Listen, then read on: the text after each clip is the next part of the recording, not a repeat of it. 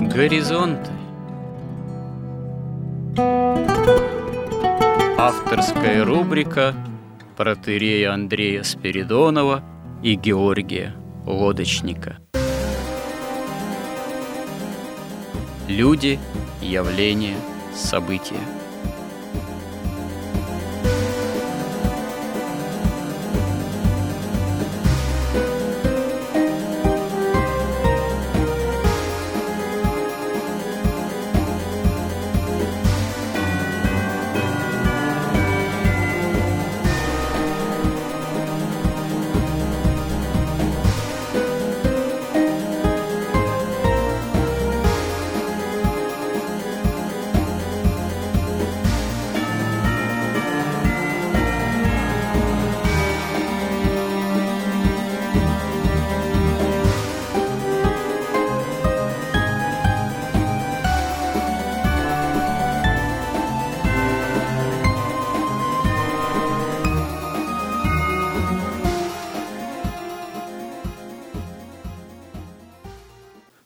Добрый день, уважаемые радиослушатели. В эфире радио «Благовещение». И в нашей постоянной авторской рубрике «Горизонты» я, протерей Андрей Спиридонов и мой добрый собеседник Георгий Лодочник продолжаем наши изыскания словесные и смысловые в рубрике «История как промысел Божий». Рубрика внутри рубрики – горизонта оказалась довольно продолжительной. И в данном случае мы говорим, продолжаем наш разговор в контексте древней истории ветхозаветной и в контексте истории Вавилона. Должны мы подойти к личности Авраама, но пока приостановились на магическом древнем мировоззрении, потому что магия – это было сутью, в общем-то, которая являлась смыслом основным богоборческим в Вавилонском столпотворении. Ну, то есть в строительстве Вавилонской башни. Мы провели определенные параллели, сопоставили древний такой магизм и современный. И получается так, что должны еще некоторое время магизму, магии, магическому мировоззрению посвятить, и имеет смысл так вот несколько ретроспективно взглянуть, а как вообще это магическое мировоззрение, магия, она развивалась с тех времен еще Вавилона, его развития, его расцвета, ну, в последующем определенного упадка. И сейчас нашей задачей является определить, каковы были пути развития этой вот древней магии, начиная от, собственно говоря, вот попытки строительства Вавилонской башни до Авраама, собственно говоря.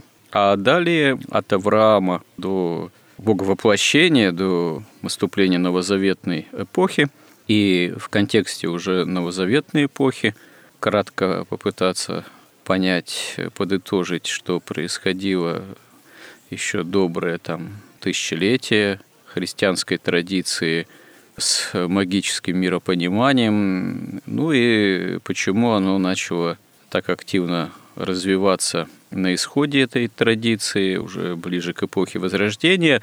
И, подойдя к капитализму, должны мы, наверное, еще кое-что подытожить относительно капитализма как такового, потому что мы уже этой темы касались, но она, видимо, требует более такого подробного рассмотрения, в чем действительно магическая суть капитализма как такового. Это тоже, конечно, важно понимать, но это требует некоторых определений, некоторых э, таких смысловых констатаций.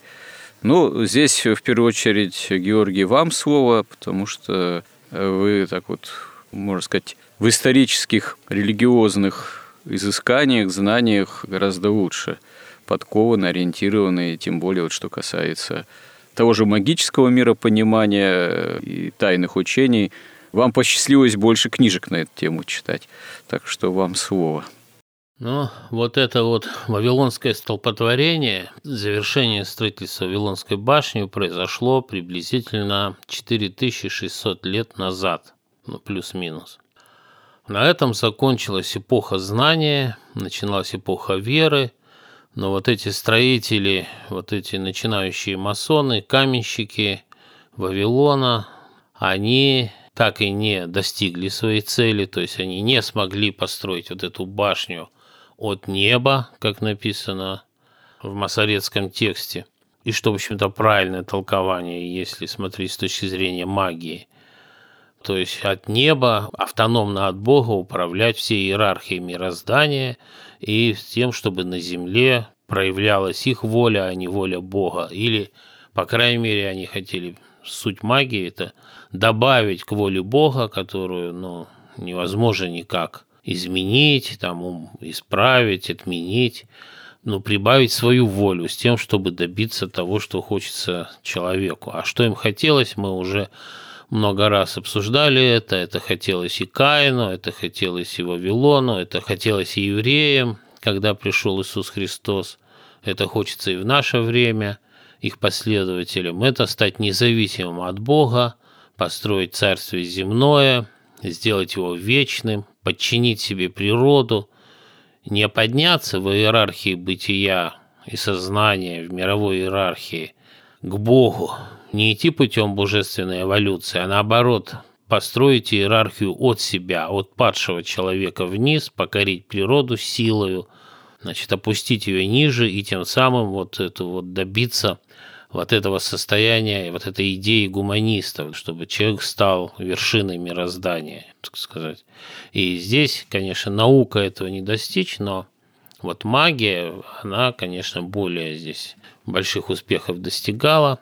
И тем не менее, все равно, поскольку вот это был не один какой-то человек, как, например, сатана. Сатана, он один.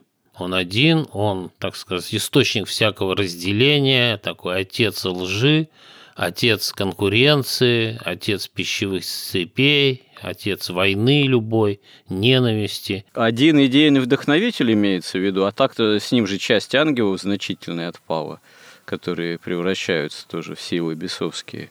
Но вот хоть сейчас, да, вот это силы бесовские, они пропагандируют нам демократию, но вот в этой темной иерархии, во главе которой стоит сатана, никакой нет демократии, там очень строгая иерархия.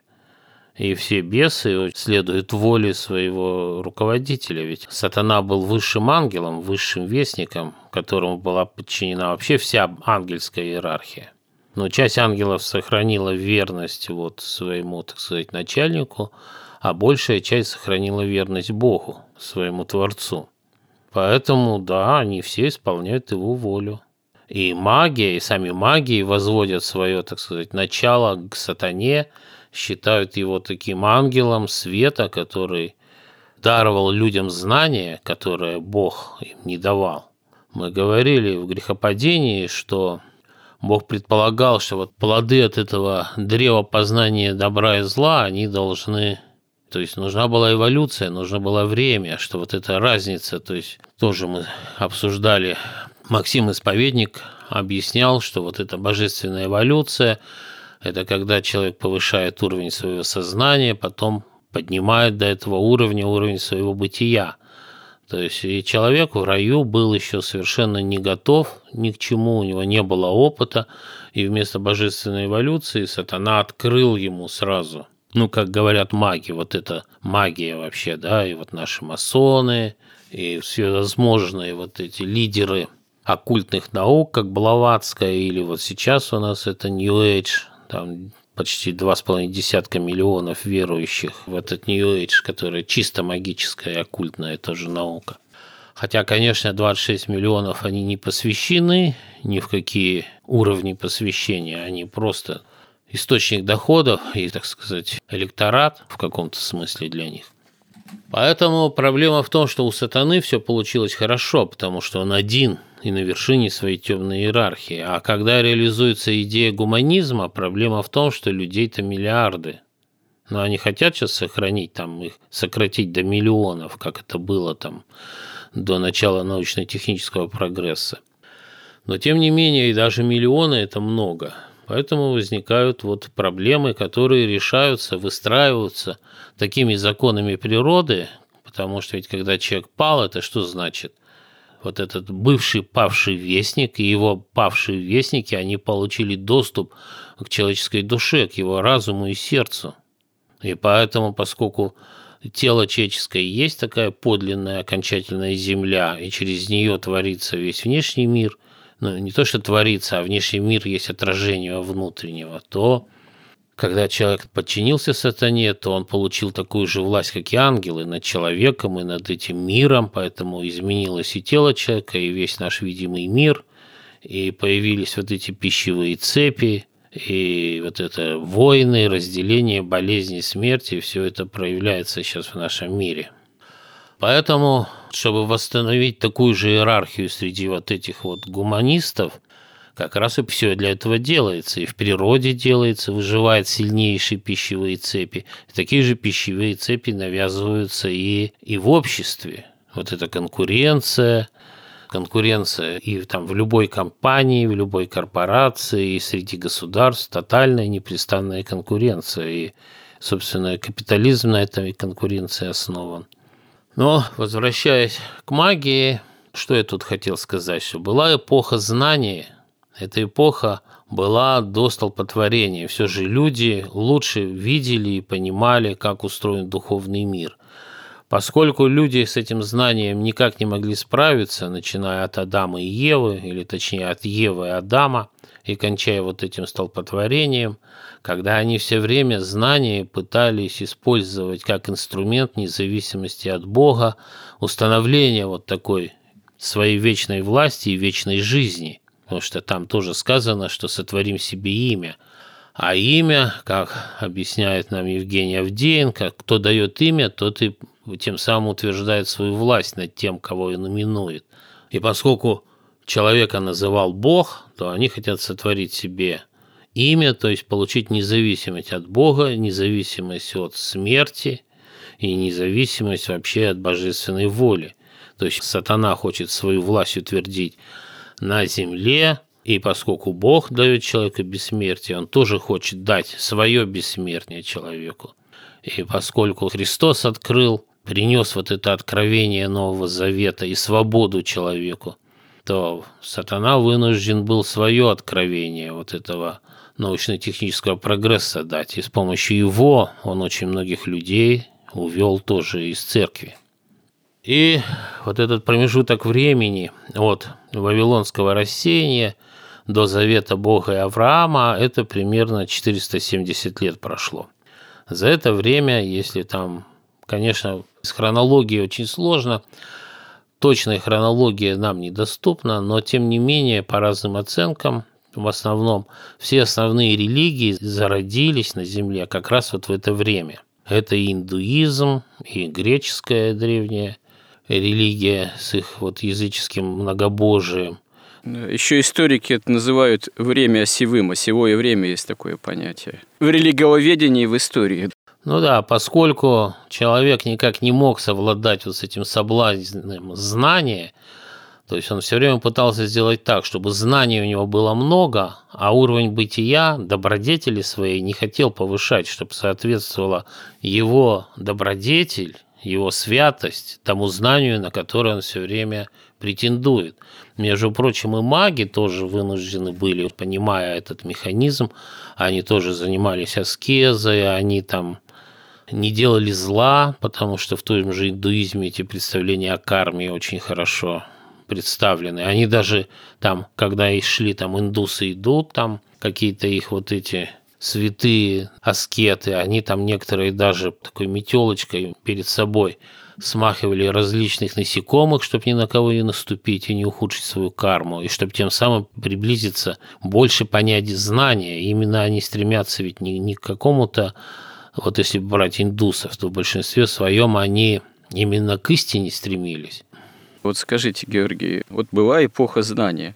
Под знанием все-таки подразумевается знание какого характера? Именно знание Бога, знание высших сфер или вообще знание такого более общего характера?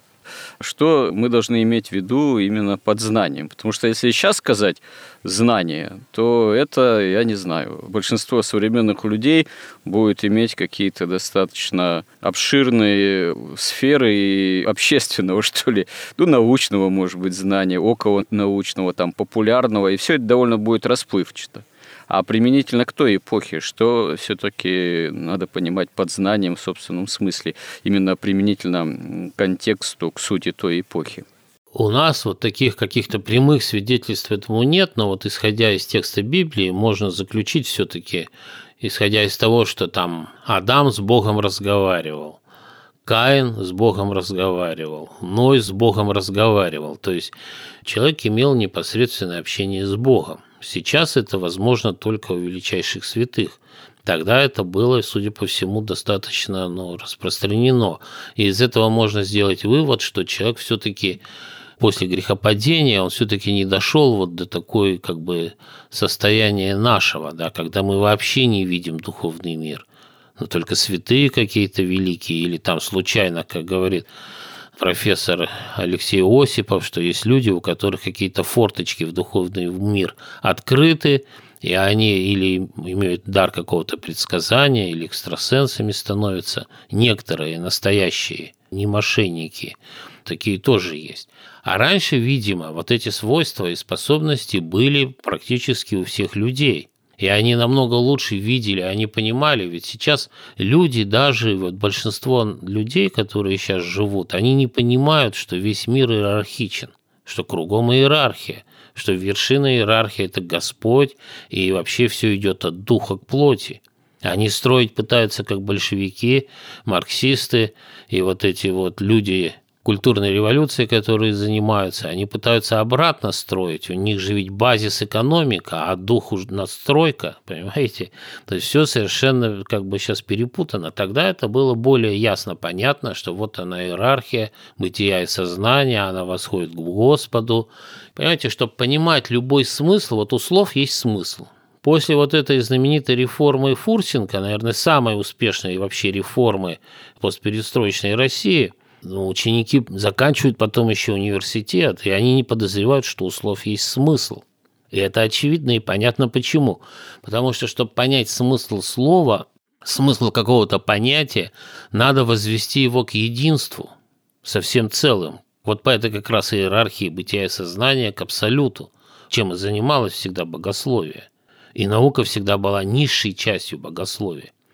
Тогда каждое понятие имело смысл. И тогда появлялись и Ньютоны, и там большинство всех вообще физиков и математиков, они были люди религиозные, они понимали смысл тех формул, которые они писали. Сейчас просто формула как формула, да, она уже не возводится никакому вот, вот этому единству иерархическому. Вообще представления об иерархии нет, утрачено.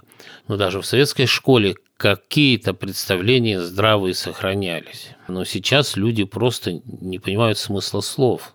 И поэтому, ну, вот это уже настоящая как бы тьма наступила, действительно. А после вот этого вавилонского столпотворения, поскольку человек никогда не мог справиться с искусом этого знания и всегда хотел, не повышая уровень своего бытия, повысить уровень сознания или знания – и они всегда обращали его против божественной воли, это знание, то после рассеяния народа, когда люди, они перессорились ведь там просто, как произошло смешение языков. Но все очень умные, все очень великие, все очень продвинутые, если говорить современным языком, все очень крутые маги. Они просто перессорились, и каждый остался со своим. Ведь они собирались, чтобы построить эту башню, получить власть над землей – и после этого разойтись обратно по своим народам. И они разошлись, но каждый со своим знанием разошелся. Вот это цельное знание, ведь один язык, это и говорит о том, что был один язык, прямо в Библии сказано. Это и говорит о том, что было единое представление о мире, единое знание. Потом языки смешались. У каждого народа появилось свое собственное знание – оно у всех уже было ложное, но сохраняло память о вот этом подлинном знании об иерархии, о Боге. И если мы проследим религии, то мы видим, что везде сохраняется эта память, сохранялась какое-то время. Это память о едином Боге, о потопе, о том, что необходимо делать жертвоприношение. Но постепенно утрачивался смысл, зачем делается это жертвоприношение. И доходило до того, что там в том же Карфагене приносились в жертву дети вообще, причем истукану. То есть все постепенно погружалось в вот эту как бы тьму. И Господь давал знания уже по вере. То есть, если уже у человека есть вера, то есть уже есть вот этот уровень добродетели и бытия, и веры, то ему Господь и открывает подлинные истинные знания. Я бы хотел минутку уточнить. Вот вы упомянули Карфаген. Действительно, Карфагене и в том же Ханаане – вот эта магия, магизм идолопоклонства дошло до крайне извращенных степеней, до принесения в жертв собственных детей, причем тысячами приносили, сжигали в чреве от медных идолов. Это, в общем-то, конечно, ужасная история, ужасная картина. Она ведь даже для современников других народов выглядело как какое-то извращение. Те же римляне, например, знаменитая фраза, да, Карфаген должен быть разрушен, она в этом смысле была не случайна. В Риме тоже случались человеческие жертвоприношения, но достаточно редкие по каким-то уж совсем особым случаям. Но нельзя сказать, что те же представители, ну, народы, как Ханаан и финикийцы, ну, Крафаген, совсем не отдавали себе отчет, или все-таки так можно сказать, они же знали в каком-то смысле, зачем это делали. Они умилостивляли своих идолов, они хотели с их помощью выправить те или иные ситуации, вряд ли их можно назвать житейскими, ну, там, политические, геополитические, военные, опасность там военного поражения, опасность неурожая, допустим, и так далее. Задобрить богов, в кавычках, задобрить идолов, задобрить там Вила, там какой-нибудь Астарту, Ваала, один из первых богов у Ханаана. Это, кстати говоря, же трансформация вавилонских идолов, вавилонских богов той эпохи. Получается, что понимать-то они, наверное, понимали, что они делают. Или, точнее, это их понимание э, было совершенно извращенным. То есть их знание, видение мира духовного, ну, совершенно магическое, было извращенным. То есть просто получается тогда, что э, есть знание истинное, а есть вроде как знание, но извращенное. Или это и знанием-то нельзя назвать, и пониманием-то нельзя назвать. Как здесь правильнее будет сформулировать? Ну, конечно, ведь вот смотрите, человеку имеют к его мышлению, к разуму, к сердцу, к его чувствам доступ и ангелы, и бесы. И когда бесы примешивают к истине божественной свою какую-то ложь, то в нем и сохраняется нечто подлинное от ангелов. Но от бесов оно превращается, искажает свой смысл, или оно вообще потом утрачивается и полностью превращается в свою противоположность. Вот если мы посмотрим, то основные религии такие, но наиболее грандиозные, что ли, которые до нас дошли вот в результате этого смешения языков и столпотворения. Но это, во-первых, конечно, индуизм. Это египетская религия, сейчас о ней мы мало чего представляем. Мы знаем, что это была абсолютно магическая цивилизация. Вот эти все пирамиды, возможно, это, так сказать, младшие такие братья и сестры той Вавилонской башни. Это древняя Греция, со своими богами, пантеоном богов и со своими героями, и с этим роком, который они не могли, естественно, без Христа преодолеть. Это, конечно, зороастризм где вот это представление о единобожии максимально долго и неуклонно сохранялось. Единственное, что оно превратилось в дуализм у них, что есть Бог добра и Бог зла, и они непрестанно борются. То есть уже сатана был возвышен до ранга Господа.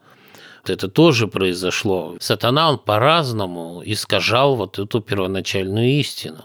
Если брать, например, индуизм, но мы до сих пор видим там, что есть тоже три высших бога. Это Брама, который все создал, такое некое, ну, так сказать, совершенно условно непостижимый, далекий абсолютно Бог от нас, который все создал. Есть Вишну, который все созидает, и есть Шива, который все отмирающее разрушает.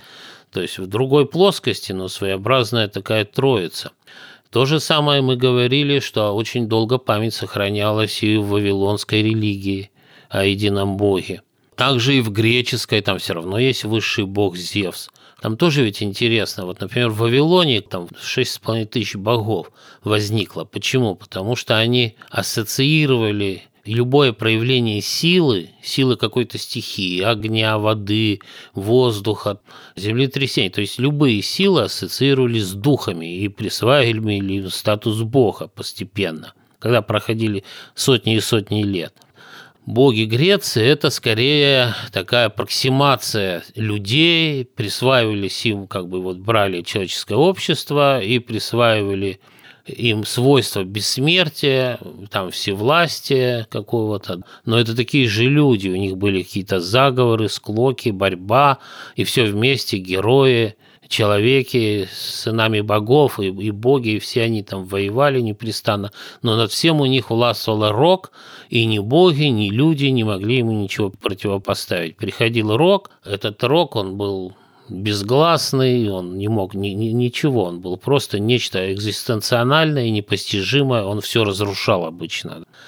И как наиболее, на мой взгляд, конечно, высокая религия – это индуизм, где боги и тоже огромный пантеон богов, он как-то более сложно там устроен, но люди как бы приходили в отчаяние от того, что вот этот бог, настоящий бог, о котором они помнили в разных видах, что он слишком для них становился после столпотворения непостижим, недостижим, и они не знали, как с ним общаться, и они начинали общаться с более как бы близкими силами, которые тоже обожествляли, каждый на свой лад.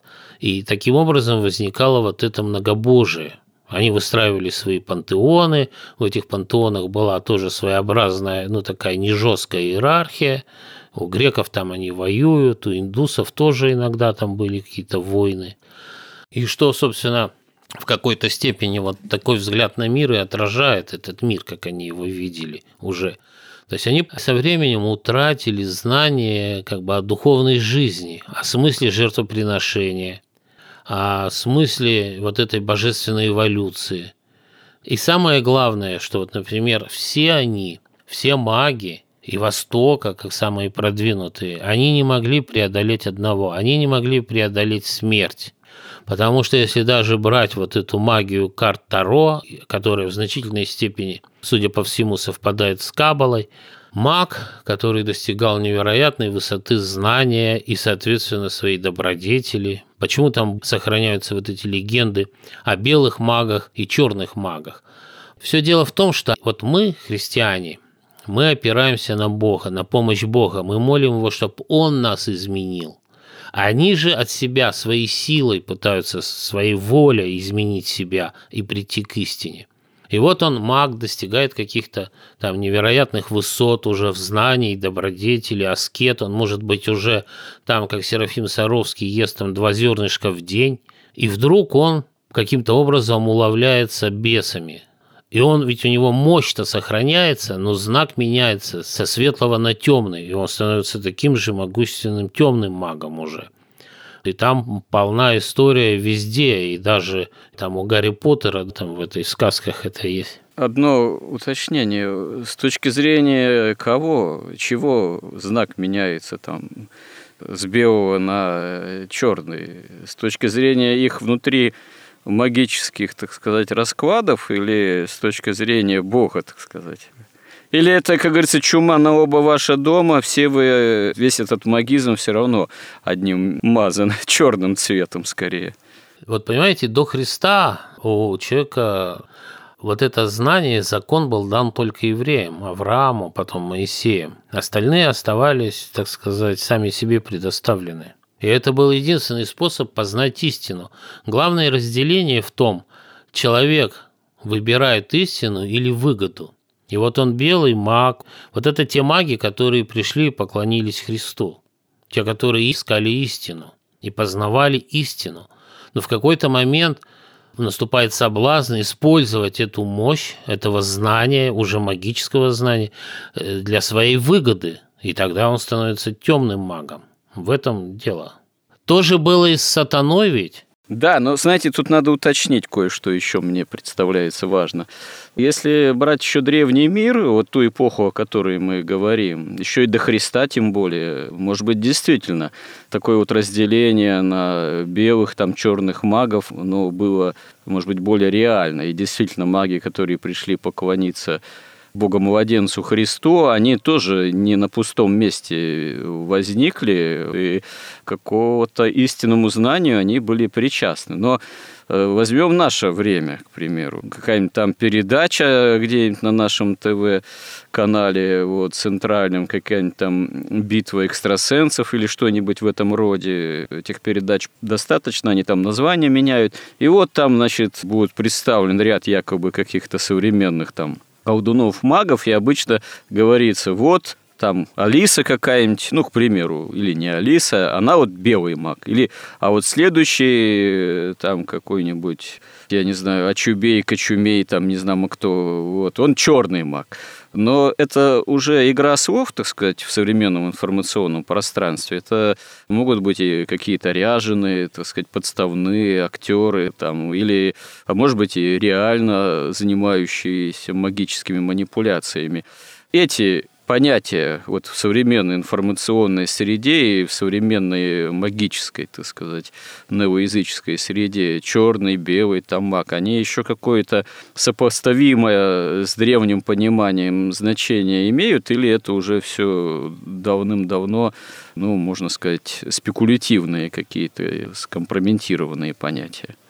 То, что на телевидении, это, конечно, у нас там все актеры – это пиар, технологии, манипуляция общественным сознанием, и там, я не знаю, есть ли что-то настоящее, и проглядывает ли оно когда-нибудь, это, ну, бывает иногда, но есть там у нас канал «Спас», 365 дней, канал «Культура». Ну, на «Спасе»-то, по-моему, не присутствуют еще белые или черные маги-то. Я настолько плотно не смотрю, я надеюсь, что еще пока и не проскакивает. А если брать, например, первый канал, так там настоящая магия, это вот «Давай поженимся» или там вот было там «Дом», «Дом 2». Ни одного не смотрел. Или там вот эти все с Малаховым там ток-шоу. Вот это магия, так магия. А что, вы думаете, это, это магия, да? Вот там Малахов какой-нибудь с ток-шоу.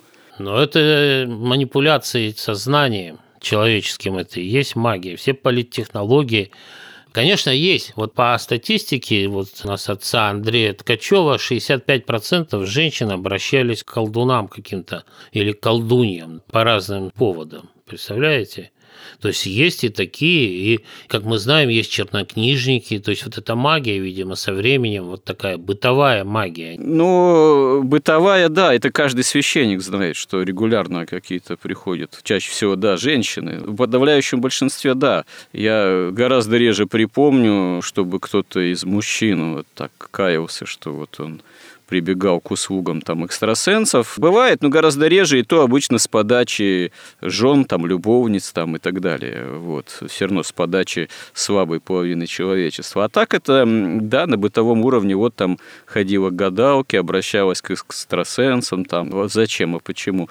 Ну, у меня такая-то проблема, там, такая-то болезнь, там, такие-то скорби, такие-то житейские обстоятельства. Причем человек обычно до поры до времени совершенно не задумывается, что это ну, не камильфо, мягко говоря, что по канонам древним святоотеческим за это вообще полагается от церкви отвечать, эпитемию там накладывать, как за предательство собственной веры, как за обращение к дьяволу фактически, и отречению таким образом от Христа. Э, вот этого понимания, знания того, что это вот не шутка, у современного человека до поры до времени не присутствует.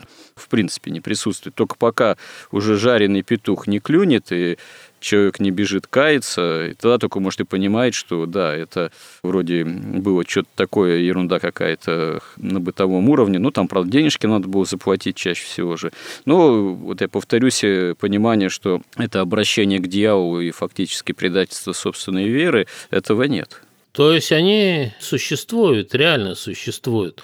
И у них там есть какие-то чернокнижники, это, видимо, черная магия, есть какие-то белые маги, которые со свечками, иконами, и даже говорят, ну вот теперь вот идите, сходите, причаститесь. То есть есть разный такой сумбур. Да, сходи в храм, причастись, а потом я с тобой только работать буду. Вот тоже, да, поворот. Да, но вот это все такая детская, так сказать, ну такая на уровне, может, какой-то медицины, заговоры какие-то, приворотить, там, отворотить и так далее. Но вот настоящая магия – это Федеральная резервная система США.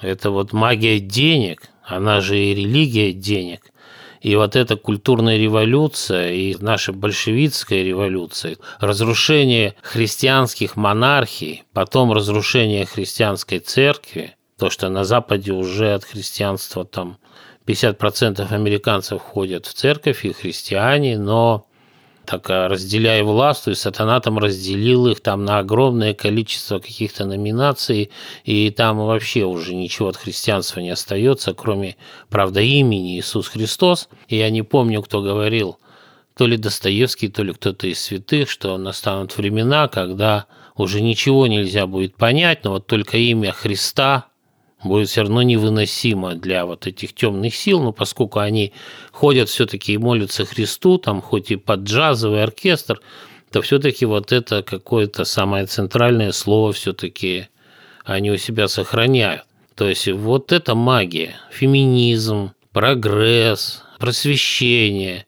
вот эта идея развития – то время, когда происходит чудовищная деградация, в смысле божественной эволюции, но под развитием выдается научно-технический прогресс. А как мы ловко покоряем культуру и уничтожаем землю, по сути дела. И там в Красной книге кто выжил, тот выжил, но почти все в Красной книге находятся. Вот здесь, знаете, очень важно то, что мы несколько ранее затронули, и применительно к древности, именно вот, как всегда, возникшие у нас параллели с современностью, вот именно соотношение знания, как некой основы, знания Бога, знания истины, религиозного знания и, скажем так, современной картины мира для человека, понимание того, что происходит – я боюсь, что мы живем в такое время, когда и, ну, благодаря многим причинам и э, развитию, в том числе и современных средств массовой информации, такому новейшему развитию, появлению новых жанров, там, интернета, сетей, блогов и так далее и тому подобное, происходит все больше размывание знания, вот первоосновы, все больше затемнение для современного человека вообще э, картины окружающего мира и того, что с нами на самом деле происходит. Вот. Мы несколько ранее уже тоже касались э, некоторых вот, ну, современных проблем и некоторых идейных, так сказать, движений, проявлений, исходящих в том числе и от э, власти. В частности, обсуждали мы связанные некоторые важные такие аспекты с этой так называемой пандемией. Вот сейчас вот эта вот повальная вакцинация.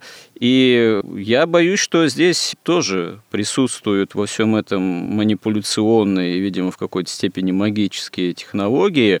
Вот я упоминал раньше тоже несколько. Повторюсь, что вот, допустим, всплыла тема, что во многих современных вакцинах используется материал абортированных младенцев. Покопавшись в этой теме, я, в общем-то, выяснил, что, конечно, в каждой отдельной вакцине нет материала от какого-то конкретного, вот только, можно сказать, абортируемого младенца. Но многие клетки, которые используются в производстве вакцин, выращиваются на клеточном уровне, они взяты от человека, потому что использование животных клеток, оно более проблематично и более рискованно потом для усвоения вакцины, для здоровья самого человека, которому вакцинация применяется. А откуда же берутся человеческие клетки? А, собственно говоря, во многих случаях они изначально взяты именно от абортируемых младенцев. Возможно, это было там в 60 каком-то, 70 каком-то году, там у конкретной где-нибудь там в Англии, еще где-то в Европе или в Соединенных Штатах Америки взяли от убиенного младенца клетки, А потом эти клетки размножаются, их размножают, множат, и такая цепочка длинная, уходящая вглубь уже десятилетий, она все-таки прослеживается. То есть э, во многих современных вакцинах технологии эти абортируемые используются. Я не помню, может, я уже упомянул раньше, еще повторюсь, это важно. В 2006 году заседала наша богословская комиссия Русской Православной Церкви этическая, которая рассматривала конкретную ситуацию, связанную тогда это ну, на основе вакцины от краснухи. Потому что краснуха, она представляет все-таки определенную опасность э, для беременных, для плода. Но в этой вот вакцине от краснухи как раз-таки изначально вот этот материал, эти технологии от абортированных младенцев были использованы. Ну вот наша богословская комиссия приняла такое вполне, я бы сказал, изуитское постановление, где было сказано, что вот с нравственно-этической христианской точки зрения, да, это все не очень хорошо, но прямая вина лежит на разработчиках вакцины, кто ее таким образом разработал и в мир запустил с использованием вот этого абортируемого материала. На тех же, кто вынужден эту вакцинацию использовать, эти прививки по необходимости, по нужде, по опасности для здоровья, жизни, такая ответственность все-таки не лежит. Потом это католики повторили почти в тех же самых формулировках. Вот. Ну вот что современному христианину со всем этим делать? Какое знание он должен к этой проблеме приложить? Ведь я боюсь, что здесь может какие выводы сделать? Это все в каком-то смысле включает в себя элемент идолопоклонничества, который можно сопоставить, я не знаю, с древним Карфагеном или Ханааном. Просто там это имело формы вопиющие, формы крайне извращенные внешние и чрезвычайно жестокие, там на крови собственных младенцев, собственных детей – Карфаген и Ханаан, там и прочие подобного рода идолопоклонники, они стремились магическим образом обрести некое благополучие, некое благо, как они его понимали, в извращенном знании. Но современное человечество, оно, по сути, далеко ли ушло от этого Карфагена от этого Ханаана. Пусть оно не использует прямым образом, таким извращенным э, в жестоких формах убийство собственных детей, как это э, делали Карфаген и Ханаан, но это же стремление к благополучию, к безопасности, к комфорту, оно же все равно использовано на крови собственных же детей, на крови абортируемых младенцев эти технологии все равно основаны прямо, косвенно, опосредованно, с большей ответственностью, с меньшей ответственностью. Не если это тоже фактически идолопоклоннический магизм, просто гораздо более таких завуалированных, замазанных, э, сокрытых формах. И чем нас и современных христиан тоже хотят замазать, хотят сделать соучастниками. Или я слишком заостряю? Вот наш мир, он очень далеко ушел от Хаанана и Карфагена. Очень. Только он ушел, ну, ну сколько там приносили в жертву там младенцев? Ну, там 20 там, младенцев, может, в год. Культурная революция и большевизм, и вот сейчас у нас это миллионы и миллионы абортов. Чем это вообще аборт лучше, чем там, ну, клали в эту в печь, там, раскаленное там, выдало ребенка. А тут ему по частям отрывают руки, ноги, он там кричит. И это миллионы. Сколько женщин в Карфагене убивало своих детей? Ну, там, не знаю, там, может, в год одна или две. Но сейчас найдите советскую женщину, которая не делала абортов. Но есть такие, конечно. То есть это все намного чудовищней. Дело в том, что с наступлением христианства вот эти все жертвоприношения детей, они стали казаться чудовищным. Но сейчас вот этой настоящей магией, помощью науки, непрестанной лжи, они стали считаться чем-то таким естественным. Сейчас даже там похоть, прелюбодеяние считается совершенно нормальным, хорошим делом. Я не могу жить без любви. я шестой раз выхожу замуж. У меня 12 абортов и я вообще феминистка, и я в Госдуме заседаю, и я вот закон там о семейном насилии продвигаю. И это считается нормально, и нормально, и президент смотрит на них и, и, и относится как к людям. И ученые, я уж не говорю о всяких эко-Москвы, те их просто воспевают как героинь. Ну вот смотрите, Еще в 80-х годах в Европе обнаружили, что люди перестали разлагаться. Там был срок, там раньше 15 лет кладбища его сносили, ничего не оставалось. А люди как святые, они все уже консервантами, настолько законсервированные тела, да. Вообще, что мы едим? Я забыл, там святой 18 века, там начало, сербский, говорил, что ваши тарелки будут полны, еду будет есть нельзя. Чем еда-то лучше, чем вакцина сейчас – а что преподают в школах. Кстати говоря, к слову уже здесь, этот э, один из компонентов вот, в технологии в этих абортивных за номером 293, он и в пищевой промышленности активно используется, не только в фармацевтике. Вот во всяких компаниях Nestle, там и еще какие-то уже давно официально его вполне используют. Так что тут вы, коснувшись пищевой темы, тоже попали, э, можно сказать, в ту же точку. У нас тут, к сожалению, эфирное время опять заканчивается. Вот эта тема соотношения знания да, и магии, истинного знания и крайнего извращения знаний и понимания, что происходит, она очень важной является. Вероятно, мы еще к ней будем возвращаться. Что делать? У нас не получается очень стремительно двигаться по истории, такова история. Вот. Но я думаю, что большинству наших слушателей все-таки это все интересно, и они не будут предъявлять к нам претензии, что у нас вот в плане хронологии исторической такое неспешное движение в наших словесных и смысловых изысканиях. Если хотите что-то кратко подытожить к этой теме, пожалуйста, но у нас совсем немного времени осталось. Ну, вот дело в том, что да, вот это не эти бабушки, которые привороты делают или грыжи заговаривают. Настоящая магия, когда человек, да, он как бы зная, не зная, но он применяет это все. Он это ест, он это слушает, он это видит эти фильмы, он ходит в эти школы.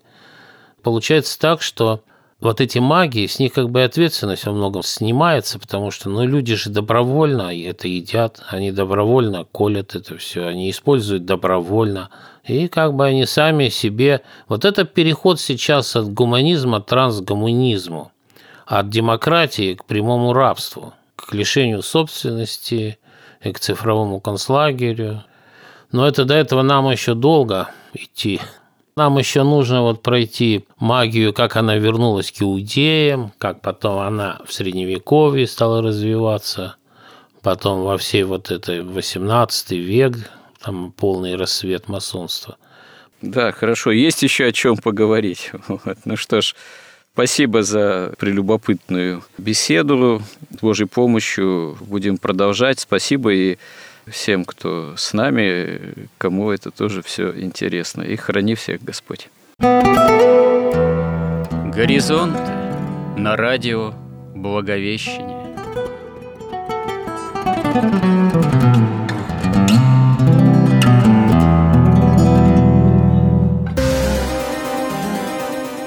Разговор вели протерей Андрей Спиридонов и Георгий Лодочник –